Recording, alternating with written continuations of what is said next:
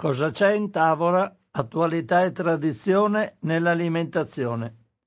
Un cordiale saluto, un augurio di buon pomeriggio a tutte le ascoltatrici e gli ascoltatori di Radio Cooperativa da Francesco Canova in questo giovedì 10 marzo 2022. Iniziamo anche oggi allora in diretta la trasmissione che riguarda tematiche alimentari e come di consueto prendo in esame subito i richiami, notizie che traggo dal sito ilfattoalimentare.it.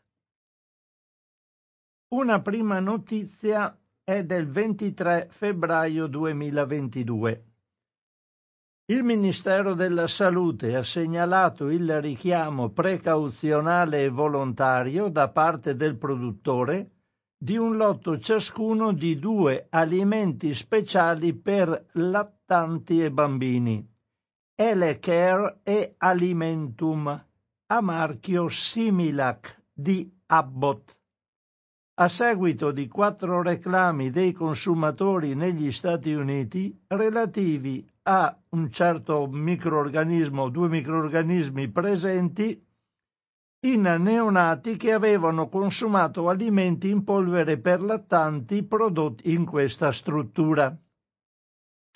I prodotti interessati sono L-Care Similas, scadenza 30 settembre 2022, e Alimentum Similac, scadenza 1 giugno 2023. Quindi ritirati questi due alimenti speciali per lattanti.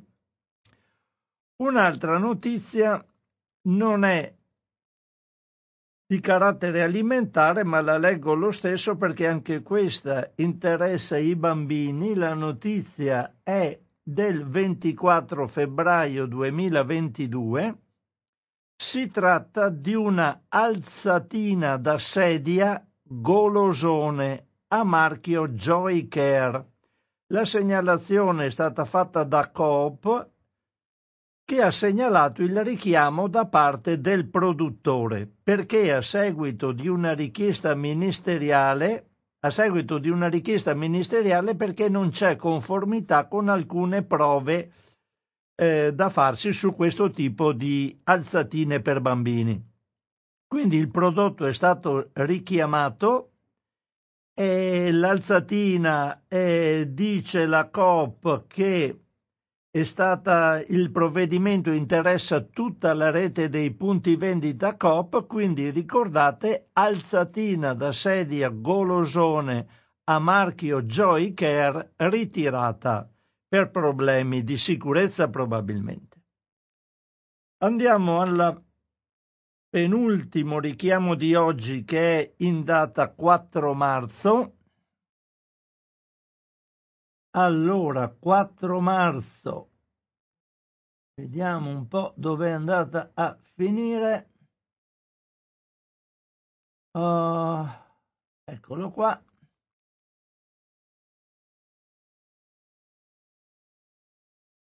Il Ministero della Salute ha segnalato il richiamo precauzionale da parte del produttore di un lotto di torroncini di man- mandorlato morbido ricoperti di cioccolato Mandorelli a marchio San Marco per la possibile presenza di corpo estraneo metallico dovuto a danni dell'impianto. Il termine minimo di conservazione di questi torroncini e l'1 ottobre 2022, però dovrebbero essere stati ritirati. Comunque il prodotto è venduto in buste da 400 grammi, cilindri in PVC da 250 grammi e sacchetti da 150 grammi.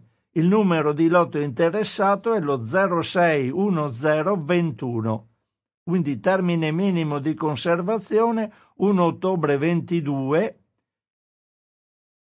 torroncini di mandorlato morbido ricoperti di cioccolato mandorelli a marchio San Marco, ritirati per questo motivo che ho appena detto. Arriviamo all'ultimo richiamo per questa puntata di cosa c'è in tavola ed è un richiamo del 7 marzo.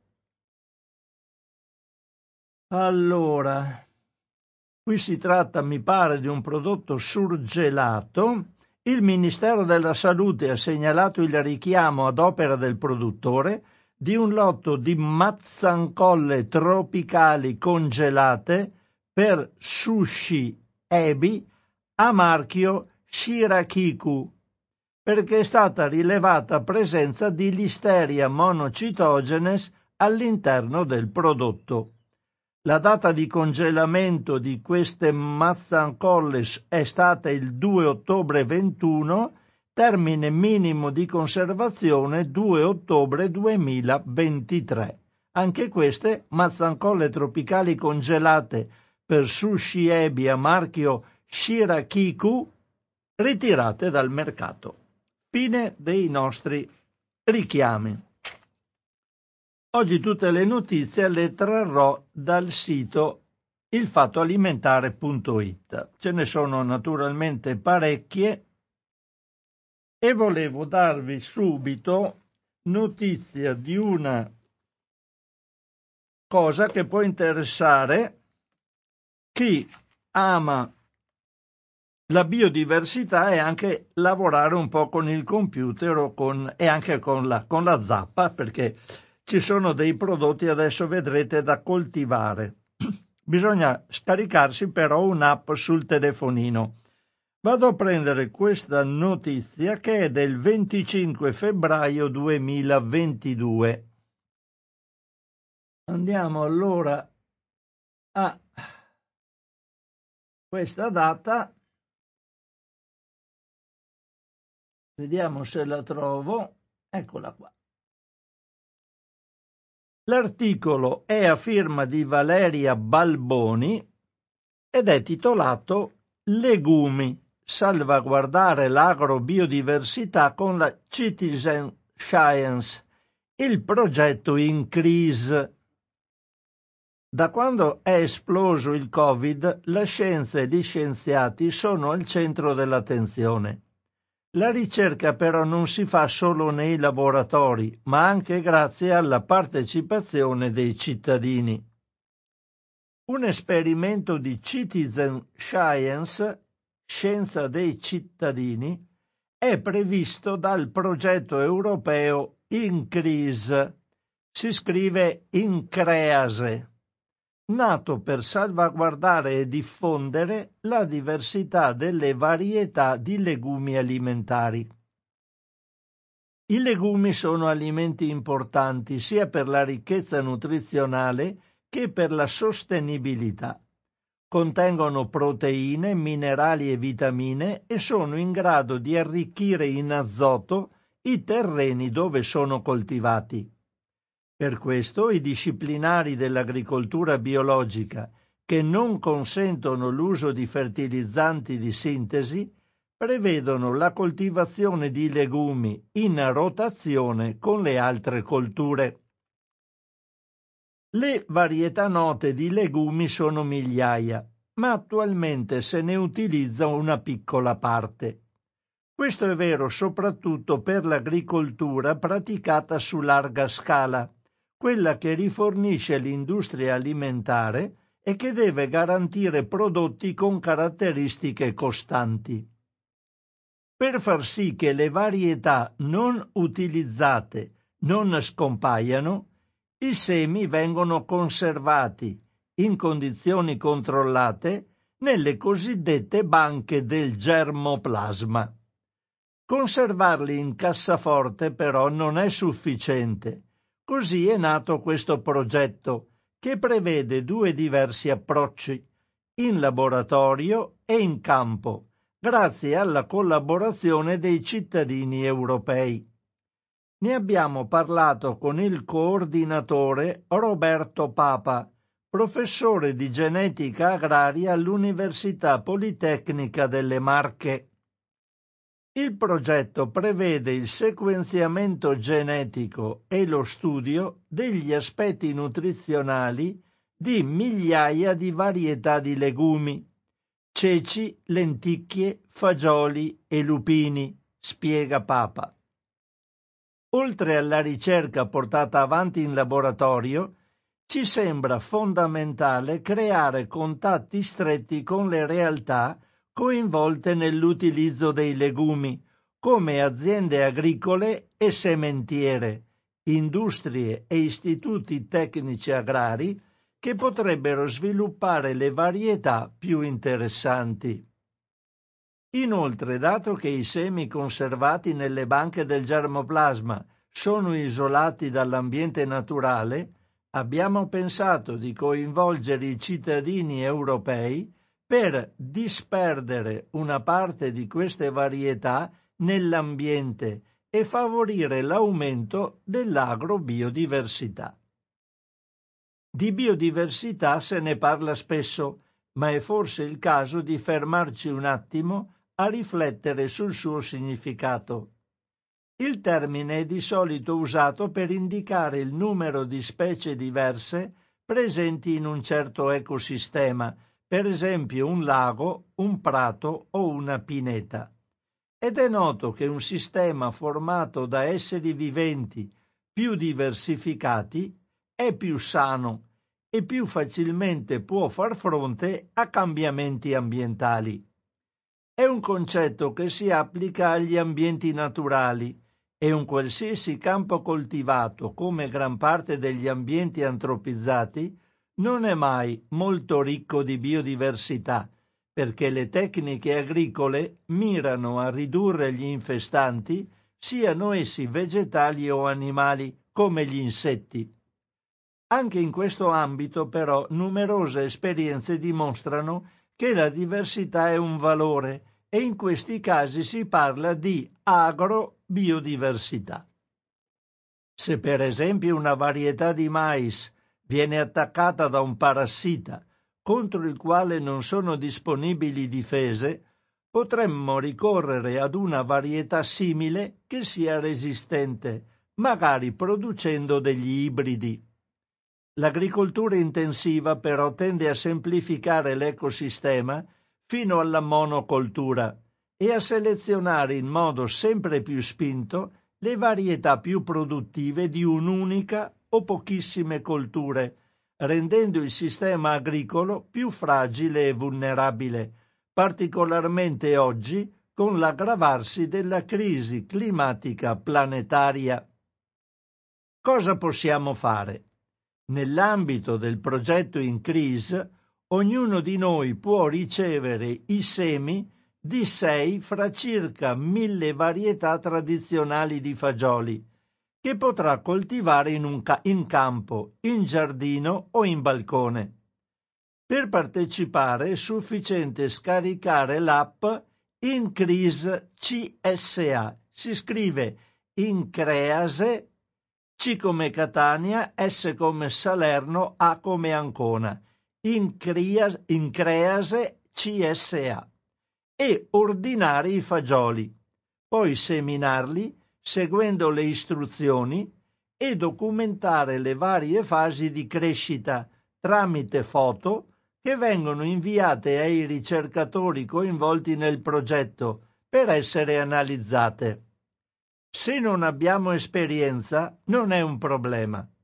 Il lavoro di monitoraggio infatti si può svolgere secondo tre diversi livelli, a seconda delle competenze di ognuno principiante, mediamente esperto o esperto. Il coinvolgimento dei cittadini è molto importante, fa notare Papa. Innanzitutto ci permette di studiare aspetti della qualità e della produttività in un modo forse meno preciso di quanto avviene nei campi sperimentali, però potrà realizzarsi in moltissimi ambienti e condizioni diverse. In secondo luogo, i cittadini sono invitati a conservare i semi prodotti dalle loro piante, cucinarli e provare ricette diverse, seminarli di nuovo e successivamente scambiarli con altri cittadini, creando una rete per conservare e valorizzare l'agrobiodiversità. In crisi, infatti, si propone di realizzare un prototipo di conservazione decentralizzata della biodiversità che possa affiancare i sistemi tradizionali basati sulle sole banche del germoplasma. Speriamo anche nella partecipazione di piccoli agricoltori che magari riusciranno ad apprezzare e diffondere nuove varietà. Infine, coltivare i fagioli permette di riavvicinarsi ad alimenti preziosi ma trascurati. Quali sono i legumi? dice l'esperto. Fino a 70 anni fa avevamo, avevano un ruolo importante nella nostra alimentazione, poi il consumo è crollato e solo da pochi anni si nota una ripresa. Questi alimenti sono molto apprezzabili sia per gli aspetti nutrizionali che per la sostenibilità della coltura e dobbiamo ricordare che sono uno dei pilastri della dieta mediterranea tanto che Margaret e Ansel Keys, fondatori della dieta mediterranea, hanno scritto The Benevolent Bean, una raccolta di ricette di legumi. Molti di noi pensano di non saper cucinare i legumi. In realtà spesso il problema è un altro. Parlando come consumatore, ho l'impressione che i legumi secchi, venduti al dettaglio, siano spesso di qualità piuttosto scarsa, dice Papa. Non di rado sono vecchi. Le confezioni non riportano la data di raccolta. E così può capitare che richiedano lunghissimi tempi di cottura e comunque rimangano duri oppure si spappolino. Sarebbe necessario valorizzare produzioni di qualità per questo è molto importante l'educazione agroalimentare e anche per questo la scienza dei cittadini è fondamentale. Un'ultima raccomandazione. Per scaricare l'app Increase CSA ed essere inseriti in queste tranche dell'esperimento c'è tempo fino al 15 marzo. Quindi siamo abbastanza agli sgoccioli. Io però me la sono già scaricata la questa app sul telefonino, adesso seguirò come fare, è in inglese però c'è, eh, si può cliccare mettere versione in italiano, danno tutte le spiegazioni, un po' complicata, comunque i semi arrivano gratuitamente a casa, sono curioso di vedere cosa mi capiterà a casa e seminarmeli nel mio orto e cominciare questo tipo di sperimentazione. Dopo, al limite, mi direte che cosa ne pensate voi. Comunque è facile sul telefonino scaricatevi questa app Increase CSA entro il 15 marzo se vi interessa questo tipo di esperimento. Secondo me fantastico. Allora, questo intanto per quanto riguarda i nostri legumi. Adesso passo decisamente ad altre ad altri argomenti e volevo leggere qualcosa sull'aumento dei prezzi. Ci sono vari articoli, alcuni parlano delle situazioni legate alla guerra con conseguente aumento dei prezzi delle materie prime, ma altri articoli invece ci danno eh, informazione relativamente al fatto che l'aumento dei prezzi non è conseguenza della guerra, ma conseguenza dei cambiamenti climatici, della pandemia e di altre situazioni che si sono verificate nel tempo. Io andrei a leggere qualcosa allora relativamente ad un articolo che compare il 28 febbraio 2022 e che parla proprio dei consumi nell'anno 2021. Allora,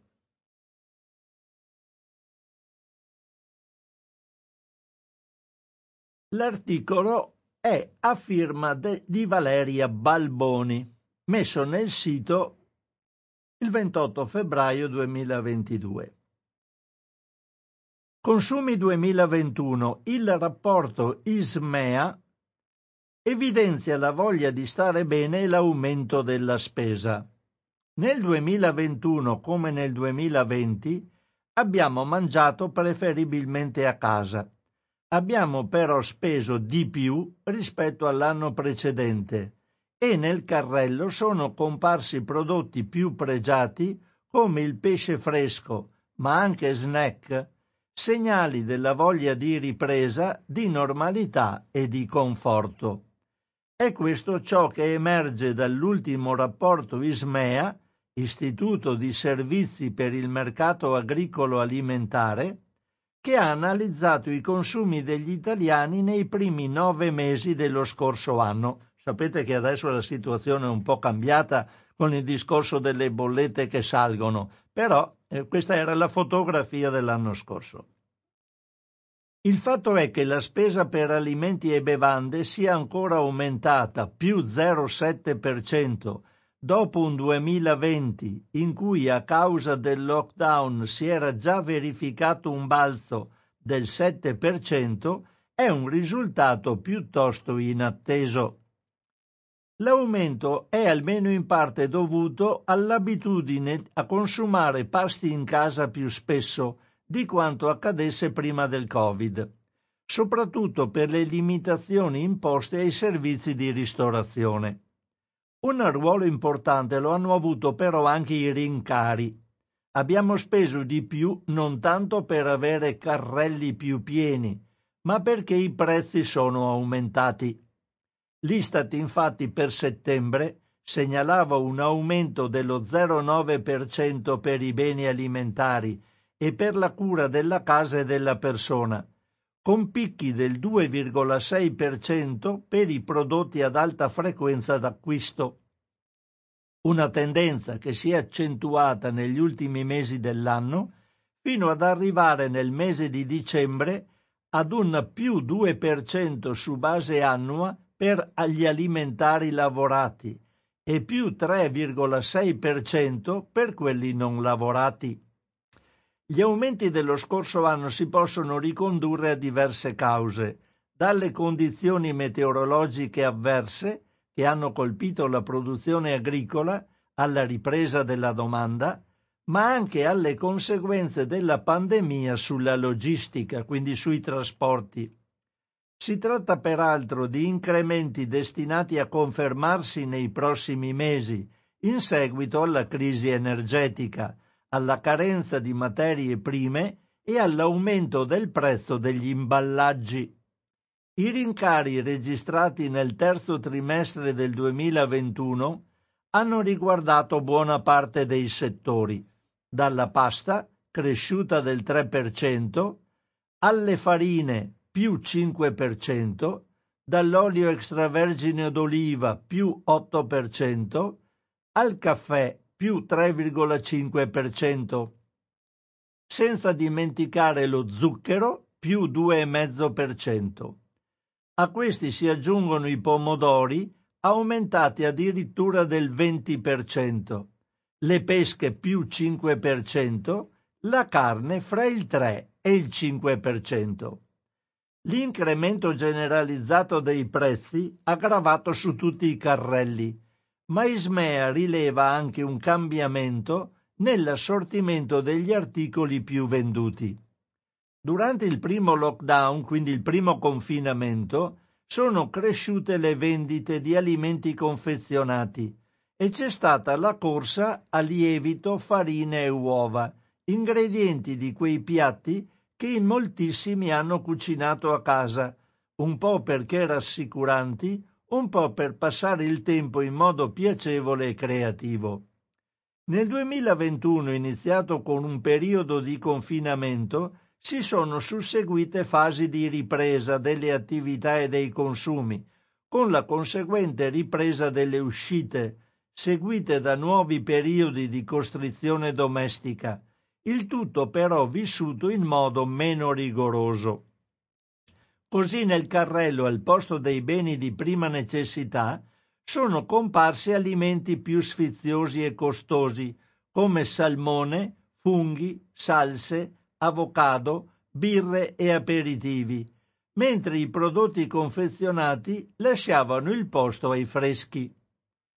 Analizzando lo scontrino, in testa troviamo derivati dei cereali, il 13,5% della spesa, seguiti da latte e latticini, 13,3%, bevande alcoliche e analcoliche, 12,3%, ortaggi 10,5%, carni 9,9%, frutta 9% e salumi 6,3%. I prodotti che sono cresciuti di più nel periodo considerato sono le bevande e i prodotti ittici, cioè il pesce. Per quanto riguarda le prime, l'incremento interessa in particolare le bevande alcoliche, più 9% per il settore, con un picco del 27,4% in più per lo spumante. Nel comparto ittico, mentre i surgelati sono stazionari, si è affermato invece il pesce fresco, con un aumento del 19,6%. Da notare la crescita degli ortaggi di quarta gamma, le insalate pronte al consumo, con un più 6,4%, dopo il calo registrato nel 2020. Il ritorno di tanti al lavoro ha evidentemente ridotto il tempo disponibile per mondare le verdure. Vabbè, mi sembra una follia eh, che la gente abbia problema di tempo per lavarsi un'insalata. Scusatemi, ma insomma, mi pare proprio una panzana. Ma però, non so, può darsi che ci sia qualcuno che non vuol perdere tempo un minuto e mezzo, due minuti per lavarsi un po' di insalata, vabbè. Nel complesso, quindi, la spesa è aumentata perché abbiamo acquistato generi più costosi, come conferma anche la crescita dei prodotti DOP e IGP ad alto valore aggiunto, un quadro che sembra indicare disponibilità e propensione all'acquisto. D'altra parte, se andiamo a vedere i canali di vendita preferiti dagli italiani, non possiamo evitare di rilevare il crescente e continuo successo dei discount, anche se in testa alle preferenze troviamo sempre supermercati 41% e ipermercati 24%. Qui adesso c'è, continua l'articolo, lascio perdere, altrimenti sono tutte percentuali. Passo ad altri articoli invece che sono uno è più recente, vediamo, ce n'è uno che parla, della quale vi do solo un po' di indicazioni però, ed è precedente a questo, ed era precisamente del 24 febbraio, parlava della pasta, e qui lo cito solamente, era un articolo di Sara Rossi la quale diceva che la pasta registra un incremento del 14% come aumento del prezzo nell'ultimo anno, ma resta sempre un piatto conveniente, quindi ancora un bene rifugio, un bene che viene acquistato spesso perché generalmente rispetto ad altri, ad altri beni, pur aumentando di prezzo, riesce ad essere ancora a darci un po' di sicurezza e di convenienza economica. Vado invece, quindi non leggo interamente questo articolo, anche se in parte interessante, perché c'è un mucchio di altra roba da leggere. Volevo andare invece a parlare di un aumento di prezzi quando si faceva un parallelismo con il problema della guerra in corso e le problematiche economiche conseguenti. C'è quindi un articolo dell'8 marzo 2022, quindi abbastanza recente, che è a firma di, della redazione del Fatto Alimentare. È titolato La guerra in Ucraina acuisce le tensioni sui prezzi degli alimentari in un mercato già scosso dal post-Covid. I rincari record nel mondo delle materie prime energetiche e agricole si devono a tanti fattori e le ripercussioni sono diventate ormai evidenti anche ai consumatori finali dopo diversi mesi di incremento silenzioso. Poche settimane fa, infatti, l'agroalimentare italiano festeggiava il superamento dello storico traguardo di 50 miliardi di euro di export e ora deve fare i conti non solo con l'aumento dei costi di produzione, ma anche con il conflitto tra Russia e Ucraina. Come sottolinea l'ISME, appunto l'Istituto Servizi Mercato Agricolo Alimentare da cui abbiamo tratto le percentuali di prima, in un'analisi sull'argomento lo scoppio del conflitto si è inserito in un contesto di tensioni sui mercati dei cereali che non si vedeva dalla precedente crisi dei prezzi del 2007-2008. Queste tensioni vedono l'Italia particolarmente vulnerabile a causa della sua dipendenza dall'estero per gli approvvigionamenti di grano e mais. Dall'analisi di Ismea risulta che frumento tenero, frumento duro e mais hanno raggiunto, sia in Italia che all'estero, quotazioni mai toccate prima. Non è tutto però riconducibile direttamente alla guerra e soprattutto le dinamiche alla base della fiammata variano a seconda del prodotto. Il grano duro, per esempio, ha raggiunto il suo prezzo massimo a dicembre 2021. In questo caso l'instabilità è stata determinata soprattutto dal vuoto dell'offerta che si è creato dopo il crollo dei raccolti dei raccolti in Canada, dove c'è stata una diminuzione del 60% della produzione, proprio in Canada, che è il principale esportatore mondiale, e il calo registrato da altri importanti paesi produttori. Nelle forniture globali di grano duro, il ruolo del conflitto tra Russia e Ucraina è praticamente inesistente visto che la produzione è concentrata in Europa, Canada, Stati Uniti d'America, Turchia e Algeria. Diverso invece il caso del frumento tenero, dove la quota russa e ucraina sulla produzione mondiale arriva al 14%, 16% se consideriamo anche il Kazakistan. Riguardo a questo prodotto, quindi, l'instabilità dell'area si sta riflettendo sulle principali piazze di scambio internazionali. L'export di grano tenero russo e ucraino incide però sulle importazioni italiane solo per il 6%. Questo è un dato del 2020. Per il mais invece la corsa ai rialzi è stata innescata mesi fa dalla vorticosa crescita della domanda cinese, legata al riavvio della produzione suinicola dopo l'epidemia di peste suina, mentre i successivi rincari sono il riflesso del clima di incertezza di questi giorni. Qui capite bene, già possiamo fare una piccola riflessione in merito.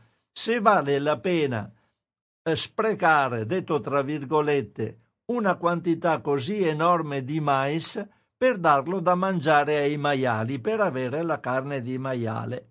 Abbiamo più volte detto che il conto del, delle e delle calorie è nettamente sfavorevole, converrebbe mangiare i cereali, mangiare i vegetali e lasciar perdere le carni. Adesso, dopo la peste suina, in Cina hanno ripreso a gran quota evidentemente della produzione di maiali e quindi fanno incetta di mais, se lo comperano tutto loro. L'altra faccia del problema riguarda le nostre esportazioni verso i paesi coinvolti nel conflitto. L'Italia è tra i principali fornitori di prodotti agroalimentari a Mosca, al primo posto per i vini e per gli spumanti, risparmiati dalle restrizioni commerciali varate del 2014, con l'embargo scattato in seguito all'annessione della Crimea da parte della Russia. Verso il paese abbiamo quindi esportato principalmente, oltre alle bevande alcoliche, anche caffè e pasta, mentre il nostro ruolo di acquirenti è trascurabile. Quindi per noi importa molto l'esportazione verso la Russia. Per quanto riguarda invece l'interscambio con l'Ucraina, l'Italia è il secondo fornitore di prodotti agroalimentari a Kiev e al decimo posto tra i paesi clienti. Anche lì comunque si esportano storicamente soprattutto prodotti ad alto valore aggiunto, come vino, caffè e pasta, anche se la voce più rilevante è rappresentata dal tabacco da masticare o da tabacco da fiuto. Rispetto alle importazioni, l'ISMEA evidenzia che il nostro Paese occupa il decimo posto tra le destinazioni dei prodotti ucraini. Acquistiamo infatti dall'Ucraina circa il 3% delle sue esportazioni, soprattutto oli grezzi di girasole, 60% del totale importato, mais il 13% delle forniture e frumento tenero 5%. Così abbiamo un quadro generale di quello che sta capitando anche come conseguenza dei fatti tragici che stanno interessando quelle aree. Passo adesso a leggere qualcosa, sono intanto le 12 e 39 minuti un altro articoletto, uno o due, dopo vi do naturalmente la linea. Volevo leggere qualcosa per quanto riguarda il pesce. C'è un primo articolo del 24 febbraio che è titolato Minaccia per il pesce cinese. E allora vado subito a leggere questo 24 febbraio. Devo però trovarlo prima. Allora, ed è un articolo di, di Agnese Codignola. La minaccia del pesce cinese. Il re-export massiccio è un problema di sostenibilità e tracciabilità. La Cina è il primo importatore di pesce al mondo, ma nonostante la narrazione alimentata ad arte dal governo, Tre quarti dei prodotti che arrivano nella Repubblica Popolare Cinese non sono affatto destinati al consumo locale. E questo naturalmente ha conseguenze pesanti sulla tracciabilità e quindi la sicurezza del pesce spedito in tutto il mondo, sulla sua impronta globale, su ciò che viene riportato in etichetta e sulle piccole comunità di pescatori di altri paesi che non sono in grado di resistere all'impatto economico delle attività cinesi. È un attacco molto duro quello proveniente dai ricercatori della Duke University, dell'Università della Florida e di altre quattro università statunitensi e norvegesi ospitato su Science. Anche qui facciamo un piccolo inciso. Il fatto che ci siano dei dissapori tra Cina e Stati Uniti potrebbe aver influenzato un po' la cosa, però intanto andiamo a leggere le notizie, così come le riportano.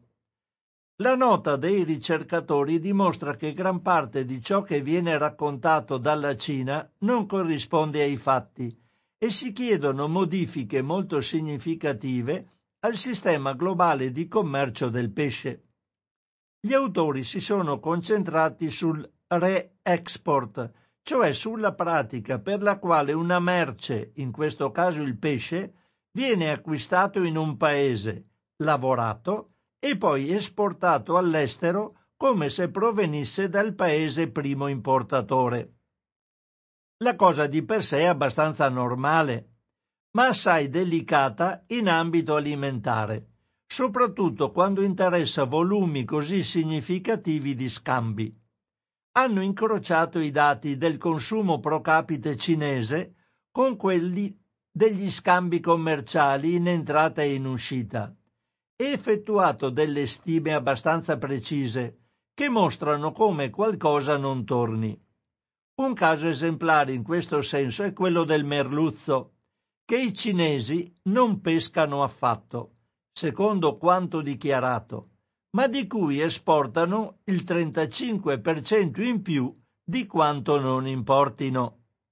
Il surplus probabilmente è altro pesce bianco di qualità inferiore etichettato come merluzzo, lavorato e poi spedito all'estero, oppure è merluzzo arrivato da fonti non dichiarate, per esempio pescato illegalmente in acque internazionali. E non è un caso isolato. Secondo la stima effettuata dagli autori, tra le 15 specie più importate dalla Cina, ve ne sono altre 5, oltre al merluzzo, di cui il paese non è produttore, che viene prelevato da mari diversi al solo scopo di rivenderlo.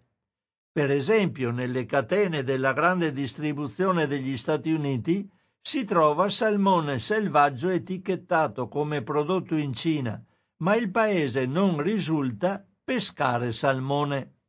Tutto ciò comporta danni ingenti ai pescatori locali, perdita di posti di lavoro, chiusura di piccole aziende per la lavorazione del pescato e impoverimento delle comunità, che si ritrovano senza alcun ritorno economico.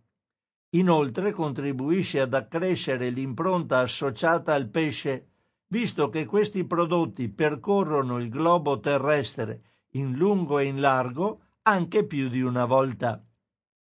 Un altro problema è quello della sicurezza. Il pesce made in China attraversa molti paesi, ciascuno dei quali ha regole proprie sulle lavorazioni e su tutti i passaggi della filiera. La tracciabilità è quasi impossibile ed è terreno fertile per frodi di ogni tipo, soprattutto nei prodotti lavorati nei quali è difficile distinguere il pesce di origine. Per questo gli autori chiedono regole più stringenti a livello internazionale, a cominciare proprio dalla tracciabilità di tutta la filiera, e norme che tutelino maggiormente i pescatori locali. Una proposta è di favorire la creazione di cooperative e di flotte in modo da condividere aree specifiche di mare assicurando un flusso costante di pesce, riducendo le spese e l'essere più competitivi con i bassissimi costi cinesi. In questo attacco sferrato principalmente da università statunitensi traspare la guerra commerciale in atto tra Cina e Stati Uniti. Anche considerando questo elemento, il commercio del pesce cinese, tra virgolette, presenta criticità che richiederebbero urgenti e significative correzioni. Sempre per quanto riguarda il pesce, eh, voglio leggervi questo articolo, che è un articolo abbastanza generale sul pesce del 3 marzo 2022. Vado allora a reperirlo velocemente perché qui il tempo corre. Allora, qui riguarda però tutto il cambiamento climatico. È un articolo di Agnese Codignola. SOS Mare, come il cambiamento climatico mette a rischio il pesce che mettiamo in tavola. In mancanza di provvedimenti drastici, entro il 2100 il pesce catturato nelle acque europee in molti casi sarà ridotto ad una frazione rispetto a quello presente oggi. L'insieme di diversi fattori come la pesca eccessiva, il riscaldamento delle acque e l'accumulo di mercurio potrebbero compromettere pesantemente la possibilità di continuare a ricorrere al mare nostrum e agli altri mari europei come fonte alimentare di primaria importanza. A questo scenario piuttosto cupo giunge uno studio pubblicato su Frontiers in Marine Science dai ricercatori dell'Università della Columbia Britannica, che hanno creato un modello prendendo in considerazione le 20 specie ittiche più pescate nelle acque europee, tra le quali le seppie, le capesante atlantiche, le rane pescatrici, i polpi e le triglie. Per ogni specie è stato valutato l'intervallo di tolleranza alla temperatura dell'acqua comparato con le previsioni di riscaldamento climatico l'accumulo del mercurio e la pesca a ritmi più che sostenuti, analoghi a quelli attuali. Il risultato è che il futuro non è garantito per nessuno, anche se ci sono grandi differenze nella capacità di resilienza alle condizioni stressanti. I pesci e i molluschi più comuni come le triglie, le capesante, i polpi, i calamari, gli scampi, le sogliole e il nasello potrebbero ridursi rispetto alle popolazioni di oggi sia in numero che in distribuzione. Quelli più grandi come il pesce spada, che vivono più a lungo e quindi accumulano più metalli, potrebbero essere impossibili da consumare a causa dell'eccesso di mercurio, previsto in crescita del 50% nelle loro carni. Il disastro dipende dalla sinergia tra i diversi fattori che si potenziano a vicenda, provocando insieme effetti di maggiore entità rispetto alla mera sommatoria dei singoli. Per questo gli autori chiedono da subito un bando globale alle emissioni di mercurio in mare secondo la Convenzione di Minamata, dal nome del disastro avvenuto in Giappone, e un'azione molto più incisiva sulle emissioni clima alteranti per cercare di contenere il riscaldamento globale. Una conferma delle minacce che gravano sui mari giunge poi da uno studio condotto in acque completamente diverse, quelle dell'Antartide, dove i ricercatori dell'Istituto di Scienze Marine della Virginia e dell'Università del Colorado studiano le larve della ringa antartica, piccolo pesce che gioca un ruolo chiave nella catena alimentare. Secondo quanto pubblicato su Communication Biology, rivista del gruppo Nature, dalle analisi di oltre 7.000 campionamenti di larve effettuate nell'arco di 25 anni, si vede che mentre la temperatura atmosferica invernale è cresciuta di 6 gradi e i mesi in cui il mare è ghiacciato durante l'anno sono diminuiti, le larve si sono ridotte e la tendenza è tuttora in atto. Se il riscaldamento dovesse continuare ai ritmi attuali, tutto l'ecosistema potrebbe essere compromesso, con ricadute anche negli altri mari. Una possibile, per quanto parziale, risposta arriva dalla maricoltura, l'acquacoltura praticata in mare, che quando rispetta alcune condizioni è sostenibile e talvolta positiva per l'ecosistema marino. Lo conferma un terzo studio, pubblicato negli stessi giorni su Bioscience dai ricercatori dell'Università di Adelaide, in Australia, insieme a colleghi statunitensi. Già oggi, premettono gli autori, la maricoltura produce il 37% del pesce utilizzato per l'alimentazione umana, proveniente dall'acquacoltura e il 97% delle alghe consumate. E il rapporto tra le emissioni di gas serra e le unità di proteine prodotte è generalmente favorevole rispetto alla maggior parte degli allevamenti di animali terrestri perché non c'è consumo di suolo né emissione di metano. Però si può fare di più e meglio. Per esempio si possono accorciare le filiere distributive rafforzando i mercati locali e diminuendo le emissioni associate ai trasporti e aumentando la biosicurezza dei prodotti finali. Ma il vero salto di qualità si ottiene se si unisce all'allevamento dei pesci e soprattutto dei molluschi a quello delle alghe che oltre a essere a loro volta ottime fonti proteiche, in molti casi richiedono anidride carbonica per crescere e di conseguenza ne tolgono quantità significative dall'atmosfera. Le colture congiunte tra bivalvi e alghe costituiscono un ecosistema che favorisce una maggiore riduzione delle emissioni attraverso l'assorbimento dei nutrienti in eccesso. Oltre a questo, a poca distanza dalla maricoltura, si possono creare siti produttivi con aziende per la lavorazione delle alghe da cui si possono ricavare biocarburanti e mangimi per ridurre le emissioni di metano degli allevamenti bovini. Qui va avanti l'articolo, basta però immediatamente la linea a voi ascoltatrici e ascoltatori di Radio Cooperativa. Il nostro consueto numero è lo 049 880 90 20 se volete intervenire. In caso contrario, io passo, vado avanti a leggere altri articoli. Questo lo lascio perdere perché ormai l'avevo quasi concluso nella sua interezza e però il senso è già stato dato. C'è una telefonata in diretta radio cooperativa, pronto? Pronto? Sì? Pronto? Pronto? Sì, pronto. Ah, salve, sono Enrichi. Ciao Enrico. Eh, scusa, eh, stavo mettendo in viva voce. No, no. No, è solo una precisazione sull'insalata, no? Sì, E tu dicevi che un minuto, un minuto e mezzo, ma alla faccia.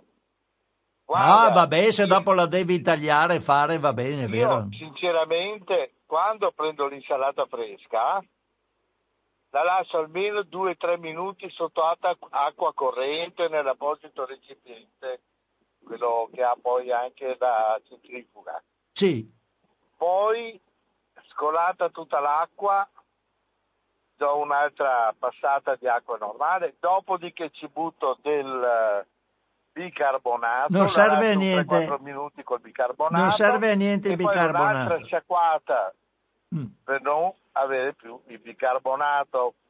Se non sono almeno 10 minuti, guarda, ma è così e sono tranquillo che non mi becco, che non mi becco, non so, uova di, di, di vermetti vari, robe varie. sì, Sai, eh, ci vuole niente poi a, a trovarseli in panza, eh. Perciò Mm. non è che sia, per non parlare poi di certi radichietti che hanno le radici, che sono una meraviglia, buonissimi, ma sta là a, a pulire ogni ciuffetto, eh, ci vuole un sacco di tempo, eh. Infatti da quando Sì, sono dai. stato solo io mi rivolgo a quelle confezioni di, di insalata già lavata che è costosissima, Sì, però a un certo punto ho avuto assicurazioni che il procedimento è veramente ben fatto, eh, tanto pazienza, pagherò il doppio e il triplo, ma almeno mi risparmio il tempo, senti è sempre buona, tutta più di dare una passatina.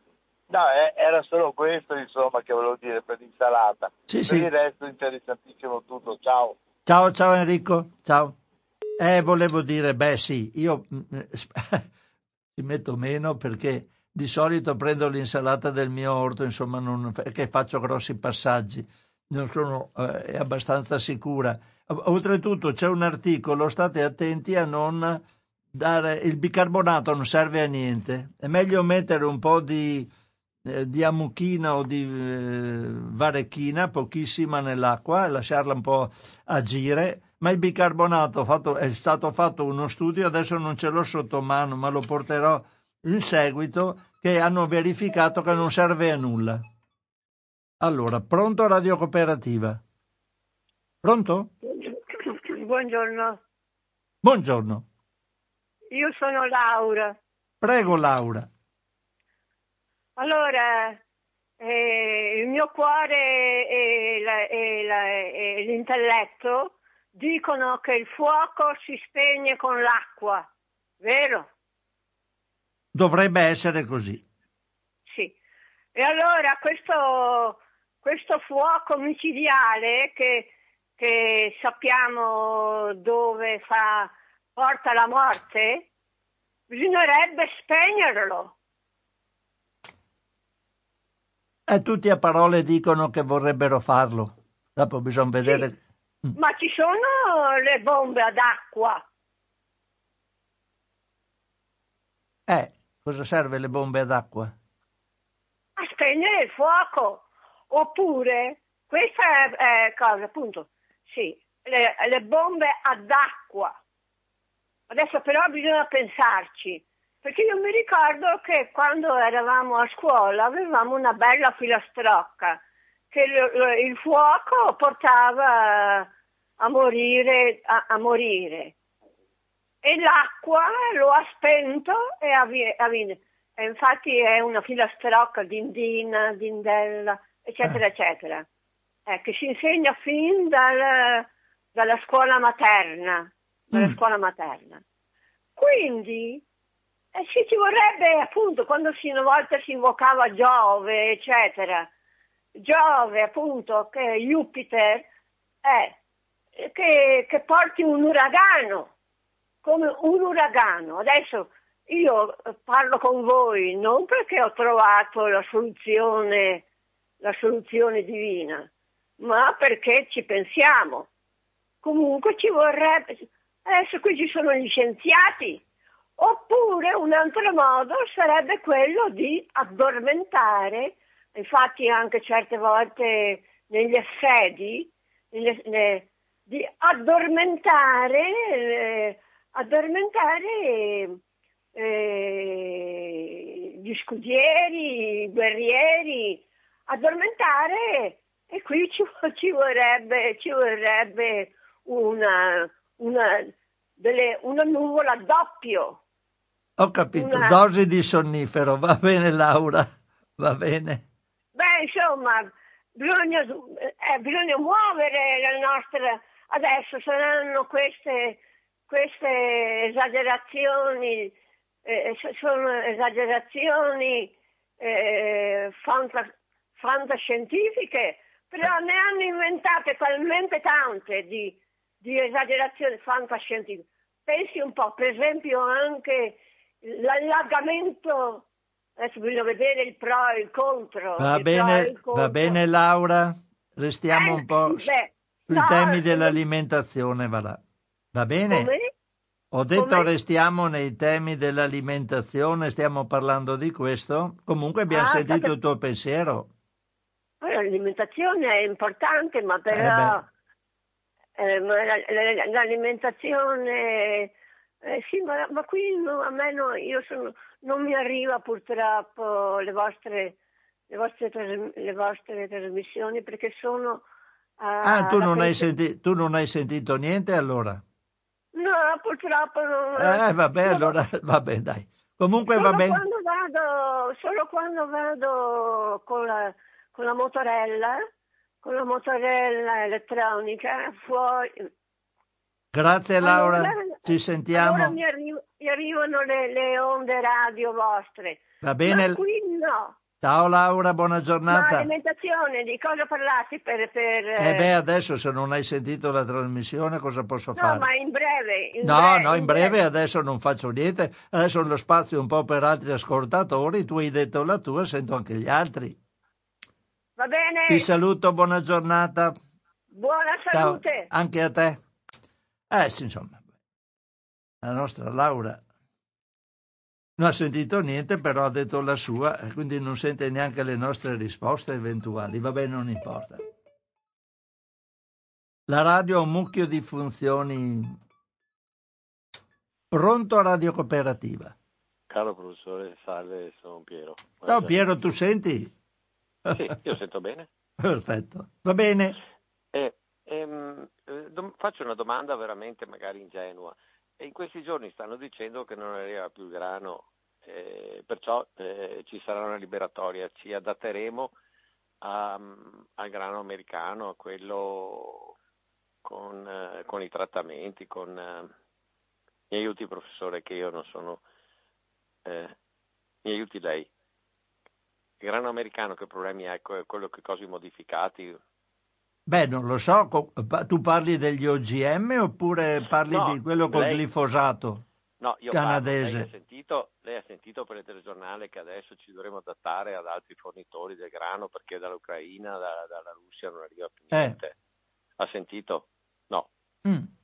No, io non ho sentito adesso. Ah, per que... no, no, no, ma la diversificazione si serve. Cioè, beh, sai, sì, bloccare però... da una parte vuol dire portare avanti interessi dall'altra, è tutto un mercato. Sì, però, sì, però mm. eh, cioè, era vietato, cioè, noi avevamo de, de una, una, protezione da prodotti che possono insomma, far male, insomma, eh, cioè, e, e ci sono sempre poi le deroghe, le, le, le, i, i, rimandi tipo per glifosato, ormai lo sanno tutti che, che fa il tumore non Hawkins, però eh, eh, da, da, una regione all'altra spostano, aspettano. Eh. Adesso questo grano, chiedevo a lei, questo grano che fino adesso era vietato importarlo.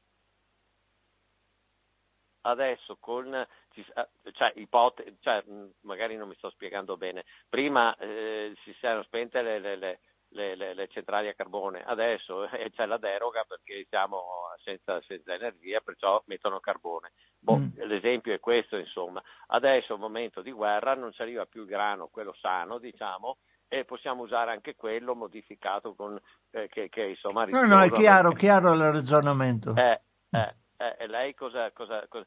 Poi, eh, poi, concludendo faccio, faccio, un commento molto semplice eh, per, carica, per, carità magari il mondo non si è mai fermato magari tra, tra due o tre mesi eh, beh due o tre mesi ora due o tre anni perché ben che vada che riprendiamo dei ritmi ma il mondo non sarà più come prima cioè, con questo casino tra Covid, guerra, questo e quant'altro.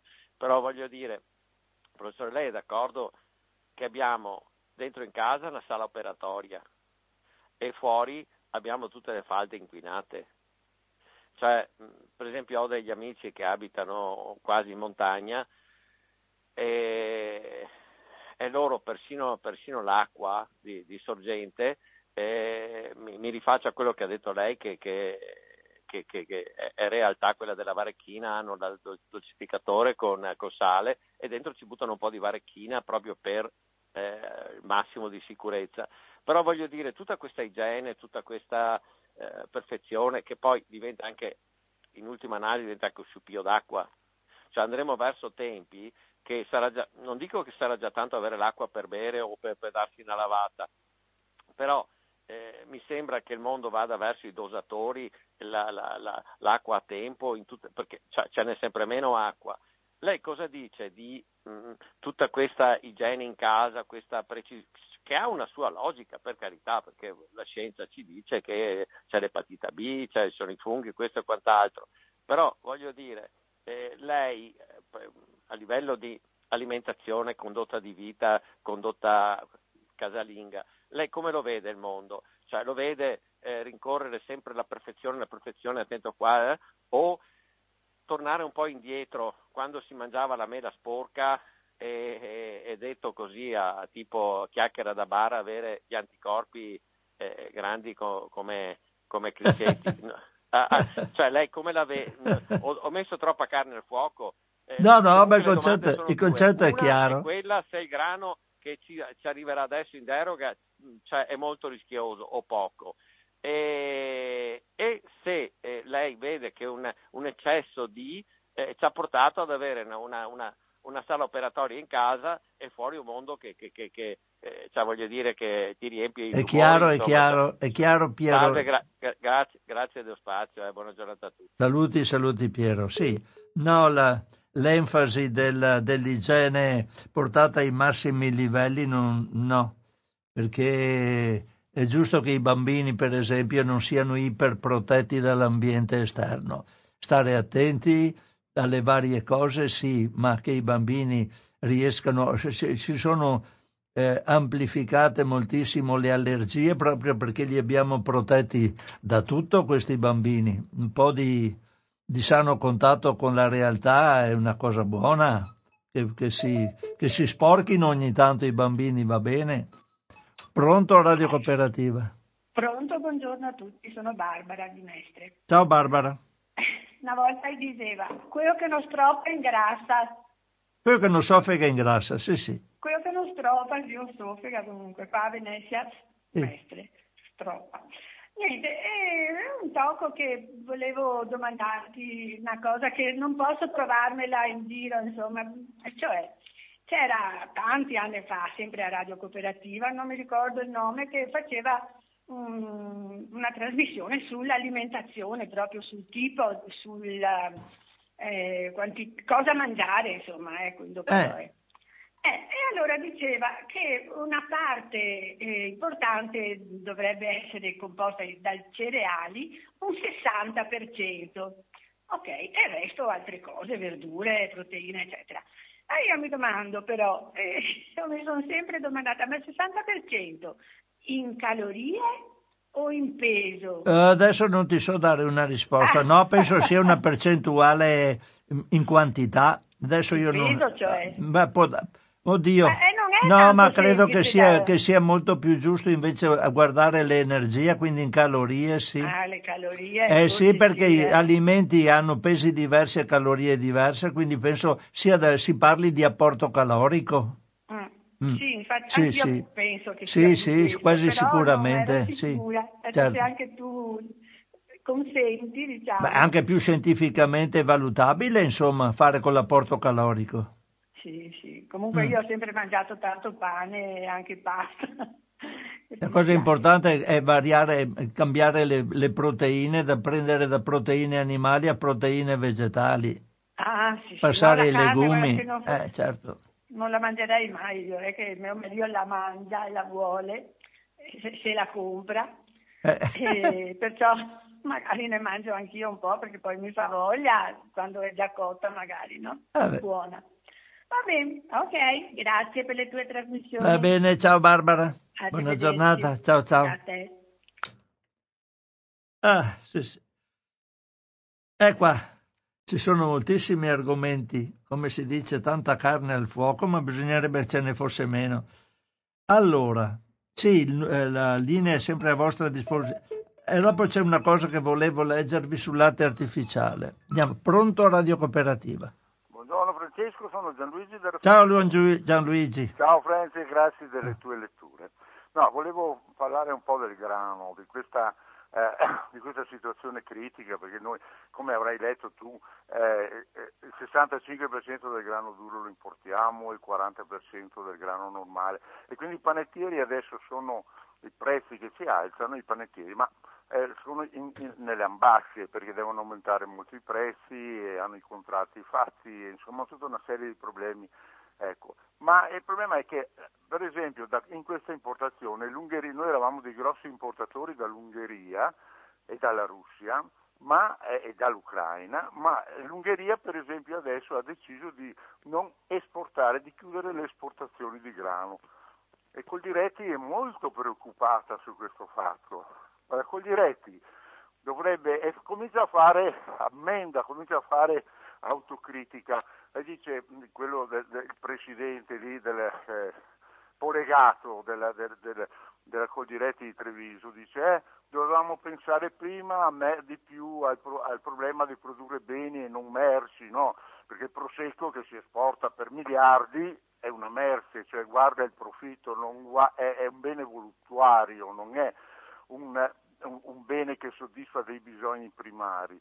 E abbiamo cominciato a fare autocritica in questo discorso, ma quando noi da anni proponiamo attenzione, bisogna andare verso l'autoproduzione, bisogna cominciare a fare la filiera corta, dobbiamo cominciare ad andare all'agricoltura biologica perché sennò avveleniamo le falde di tutti i sistemi, eccetera, cosa ha fatto la Codiretti?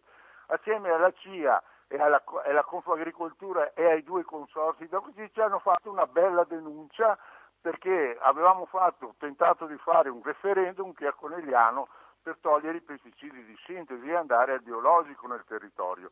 Hai capito come sono questi sindacati, questa gente che parla tanto, ma sempre quando i buoi sono scappati dalla stalla. Mai un'azione preventiva, mai una visione per il futuro e per la tutela dell'ambiente. È un disastro, carissimo Francesco, adesso ne vedremo delle belle. Ti ringrazio di nuovo per le letture. Ciao Gianluigi, grazie a te. Ciao, grazie a te, sempre per le tue preziose puntualizzazioni. Allora, volevo eh, leggervi qualcosa sul latte artificiale. Questa è una cosa che riguarda le mamme e i bambini. Allora vado a prendere questa, questo articolo. Intanto sono arrivato alle 13 e 12 minuti Stacco un attimo le telefonate perché volevo arrivare a leggere nella sua interezza questo articolo perché è abbastanza interessante e mi piace sottoporlo alla vostra attenzione. È un articolo del 2 marzo del 2022. Allora, ah, intanto per, per inciso, perché ho sotto mano gli articoli, adesso il Parlamento Euro, Euro, europeo ha cambiato parere sul, uh, sul foie gras. Sapete che c'è il foie gras e il fegato grasso delle oche di cui abbiamo parlato la volta scorsa, mi pare, era stato vietato per, anche per il benessere animale, sti poveri animali che vengono ingozzati a, alla, alla, alla grande con dosi inimmaginabili di cibo perché praticamente il fegato eh, possa ingrassarsi e fare il foie gras. Adesso l'Unione Europea ha detto che invece il benessere animale c'è, non è un problema. Siccome hanno visto che hanno protestato i detentori degli interessi economici del foie gras, adesso potete ingozzare tranquillamente le oche per il, per il Parlamento Europeo e benessere animale. Mm, boh, capite bene come chi governa il mondo non è la politica, è l'economia che governa il mondo da sempre. Comunque andiamo avanti a leggere questo articolo del latte artificiale dove tutto viene esplicitato anche qua con i settori dell'economia eh, in contrapposizione alla salute. Abbiamo allora questo articolo di Agnese Codignola del 2 marzo del 22 sul latte artificiale Dice latte artificiale, OMS e Unicef denunciano la pubblicità pervasiva e aggressiva delle aziende produttrici. Sapete che l'Unicef è il fondo delle Nazioni Unite per l'infanzia. Anzi, è un'anticipazione, spero che dal mese prossimo avremo qui a Radio Cooperativa una trasmissione proprio dell'Unicef, una cosa che ci interessava molto e siamo contenti che se ci sarà, ma c'è già in prospettiva che ci sia. Allora, dice questa Agnese Codignola, senza regole, aggressivo, pervasivo, senza limiti, non etico, sono solo alcuni degli aggettivi molto duri con cui l'OMS e l'UNICEF hanno definito il marketing, quindi la pubblicità, del latte artificiale che negli ultimi 40 anni, specialmente negli ultimi 20, in palese violazione di quanto indicato dalle autorità sanitarie e sottoscritto dalle aziende, ha spinto sempre più neomamme di tutto il mondo ad abbandonare l'allattamento al seno. Per questo, preso atto della situazione anche con uno studio specifico, sono le stesse agenzie, quindi l'OMS e l'UNICEF, a chiedere il divieto assoluto di fare pubblicità in tutte le forme, comprese quelle molto diffuse, di regalare campioni e materiale pubblicitario a chi partorisce e di sponsorizzare viaggi e partecipazioni a congressi, quando non studi, ai professionisti della ricerca e della clinica. Sembra insomma una dichiarazione di guerra, quella che emerge dal comunicato rilasciato a commento di un rapporto nel quale sono stati intervistati 8.500 genitori e donne incinte, oltre a 300 specialisti sanitari di otto paesi, tra i quali il Regno Unito, la Cina, il Bangladesh e la Nigeria. Dalle loro risposte è infatti emerso che la pubblicità ha raggiunto l'84% delle donne britanniche, il 92% delle vietnamite e addirittura il 97% di quelle cinesi, con un tasso di penetrazione che è raddoppiato negli ultimi vent'anni. La spinta commerciale è il motivo per cui solo il 49% delle donne marocchine, per esempio, desidera allattare esclusivamente al seno il proprio figlio per i primi sei mesi, come consigliato dall'OMS e da tutte le società scientifiche mondiali. Abbastanza palesi le strategie, tra le quali una delle più efficaci è quella basata sulle coliche e sugli altri fastidi che possono colpire i bambini, che nei messaggi pubblicitari sono attribuiti indirettamente al latte materno. Nulla di più falso. Inoltre la pubblicità trasmette l'idea che quest'ultimo non sia abbastanza nutriente, mentre è dimostrato che può e deve essere l'unico alimento fino a sei mesi e che ad eccezione di situazioni molto particolari delle madri contiene tutto ciò che serve al neonato, a differenza del latte artificiale che non ha mai un assortimento altrettanto ottimale.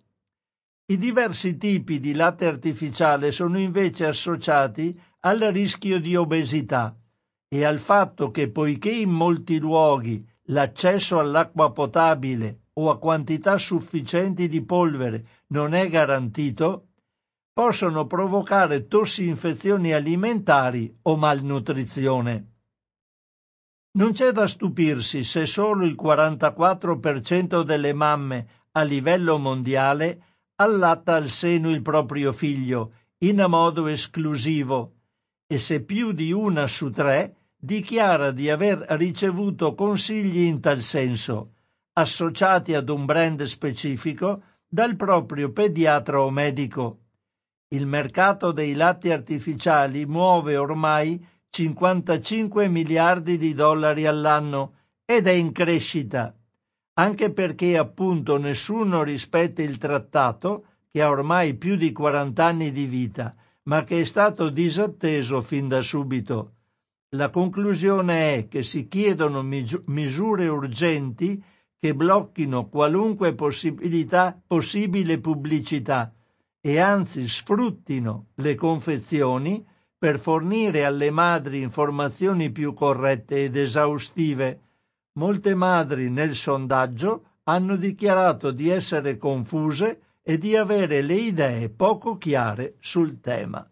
Ecco, dire che il latte della madre non è adatto al bambino è una cosa assolutamente, come capite, contro natura. Se la natura ci ha fatto così, eh, ci sarà un motivo. Vuoi vedere che adesso la natura aveva, il bambino aveva bisogno che ci fosse il latte artificiale per crescere sano? È una follia pura. Eh, sappiamo bene che il latte materno è quello che dà gli anticorpi iniziali ai bambini ed è preziosissimo bisognerebbe che tutte le madri allattassero al seno e invece la, anche in questo caso la pubblicità fa danni enormi. Vabbè. Vado a leggere, vediamo un po'. Ecco, collegato a questo, volevo leggere qualcosa sull'obesità dei bambini. Sull'obesità dei bambini in un articolo che vediamo un po', sono le 13.21, ma forse riesco a leggerlo abbastanza in fretta perché non dovrebbe essere lunghissimo, ma lo collego volentieri a questo dei latti artificiali. Allora, bambini obesi o in sovrappeso è del 7 marzo 2022. A proposito, velocissimamente, eh, non so se, se qualcuno di voi è consumatore di champagne eh, radio cooperativa, può darsi che qualcuno anche beva champagne, sappiate che adesso ci sono purtroppo delle bottiglie di champagne dove è stato aggiunto dell'ecstasy, quindi della droga, eh, tanto che in alcune c'è proprio solo droga dentro, non è neanche più champagne. Ci sono delle bottiglie manipolate che avrebbero un tappo diverso da quello originale e sarebbero riconoscibili perché il liquido contenuto non fa bollicine, ha un colore bruno rossastro che scurisce nel tempo e un odore aromatico fruttato diverso da quello dello champagne. Beh, non è champagne, è ecstasy che viene commercializzata dentro nelle bottiglie dello champagne. Evidentemente c'è qualcuno che lo sa e va in cerca di queste bottiglie in qualche modo il traffico viene utilizzato. Sappiate, non bevetelo perché eh, per l'ecstasy aggiunto nello champagne in Europa ci sono stati 11 intossicati e un morto perché hanno bevuto sta porcheria. Comunque, lasciamo perdere lo champagne con l'ecstasy e vado alla ricerca dell'obesità. Allora, vediamo un po'. Questo articolo a firma di, della redazione del Fatto Alimentare. Qui si dice quando si parla di obesità e sovrappeso, molti studi internazionali evidenziano come negli ultimi 40 anni ci sia stato un aumento del fenomeno tale da poter usare le espressioni epidemia ed emergenza. Anche se non stiamo parlando di una malattia contagiosa, si tratta comunque di un fenomeno in crescita esponenziale, che nel periodo preso in considerazione è più che raddoppiato. Ne deriva un'emergenza sanitaria, visto che l'obesità costituisce un fattore di rischio per molte altre malattie e che l'aumento della sua prevalenza, soprattutto nella fase giovanile, è particolarmente preoccupante. L'Italia risulta ai primi posti in Europa per quanto riguarda la percentuale di bambini obesi o in eccesso ponderale. I dati raccolti tramite il sistema di sorveglianza di epicentro Occhio alla Salute evidenziano che nel 2019 un bambino italiano su tre era in sovrappeso o obeso. Più nel dettaglio, nell'ultima edizione della rilevazione, in tutta Italia sono stati presi in considerazione oltre 50.000 bambini e bambine della terza classe della scuola primaria, quelli giudicati in sovrappeso sono complessivamente il 24%, mentre gli obesi rappresentano il 9,4%, con una lieve prevalenza dei maschi in quest'ultima fascia, cioè nella fascia degli obesi. Si evidenzia però una notevole differenza geografica all'interno della penisola. Sono soprattutto le regioni del sud del paese ad avere i valori più elevati, con quote doppie, a volte anche triple, rispetto alle regioni del nord. Il picco più basso di obesità si registra in Val d'Aosta, con il 14%, mentre quello più alto è in Campania, con il 44,2%. Un altro aspetto significativo riguarda la maggiore incidenza del problema nelle fasce econ- socio-economiche più svantaggiate e tra i bambini allattati al seno per meno di un mese o con genitori in sovrappeso. Quindi vedete che l'allattamento al seno ridotto al minimo porta a fenomeni di obesità. Per questo avevo preso, collegato i due articoli. Particolarmente significativo è anche il dato riguardante la percezione delle mamme. Come già visto in altre occasioni, anche in questo caso si riscontra una ridotta consapevolezza da parte delle madri dei bambini con eccesso ponderale. Anzi, il 43% di loro percepisce i propri figli come sotto normopeso e quasi il 70% che non mangino quantità di cibo eccessive. Quindi la gente ha i bambini obesi o sovrappeso e pensa che siano o normopeso, quindi va bene così, o addirittura sottopeso, bisogna ingozzarli di più. Vabbè.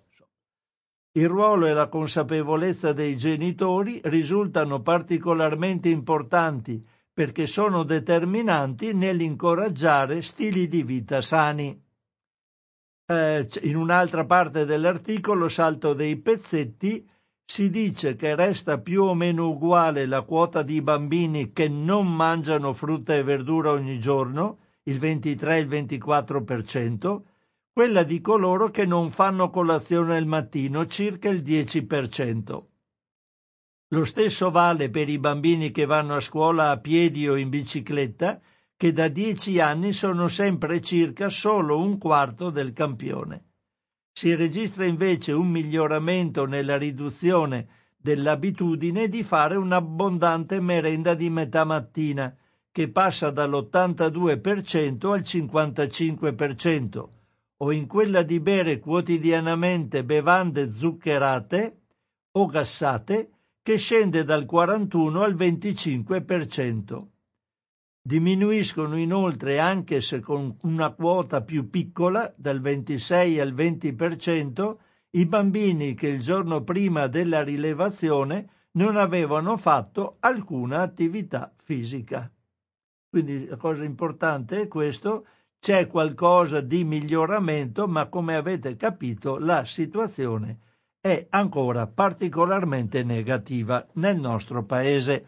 Sono arrivato alle 13 e 28 minuti e quindi chiudo qui la trasmissione di Cosa c'è in tavola di oggi, giovedì 10 marzo 2022. Vi do appuntamento ad una prossima occasione, penso tra 15 giorni, spero in diretta, e sappiate come al solito che la trasmissione di oggi sarà posta quanto prima, se riuscirò a farlo in tempi debiti, nel, nel sito di Radio Cooperativa, in quello che è l'archivio troverete la sottocartella in tavola dove ci sono tutte le trasmissioni di in tavola. Quando andate nel sito, come dico sempre doverosamente, date un'occhiata benevola anche alla parte del sito dove sono elencate le metodologie per dare donazioni o contributi a Radio Cooperativa. Ce ne sono, devo dire, sempre meno eh, purtroppo eh, qui le cose sono sempre, eh, i tempi sono, ci danno sempre indicazione che purtroppo non, di soldi ce ne sono sempre meno e quindi ne arrivano sempre meno anche a Radio Cooperativa. Eh, facciamo il possibile per fare in modo che le cose funzionino, ma senza soldi non riusciamo a farle andare bene neanche noi. Un cordiale saluto a tutti una risentirci in una prossima occasione. Ciao da Francesco Canova.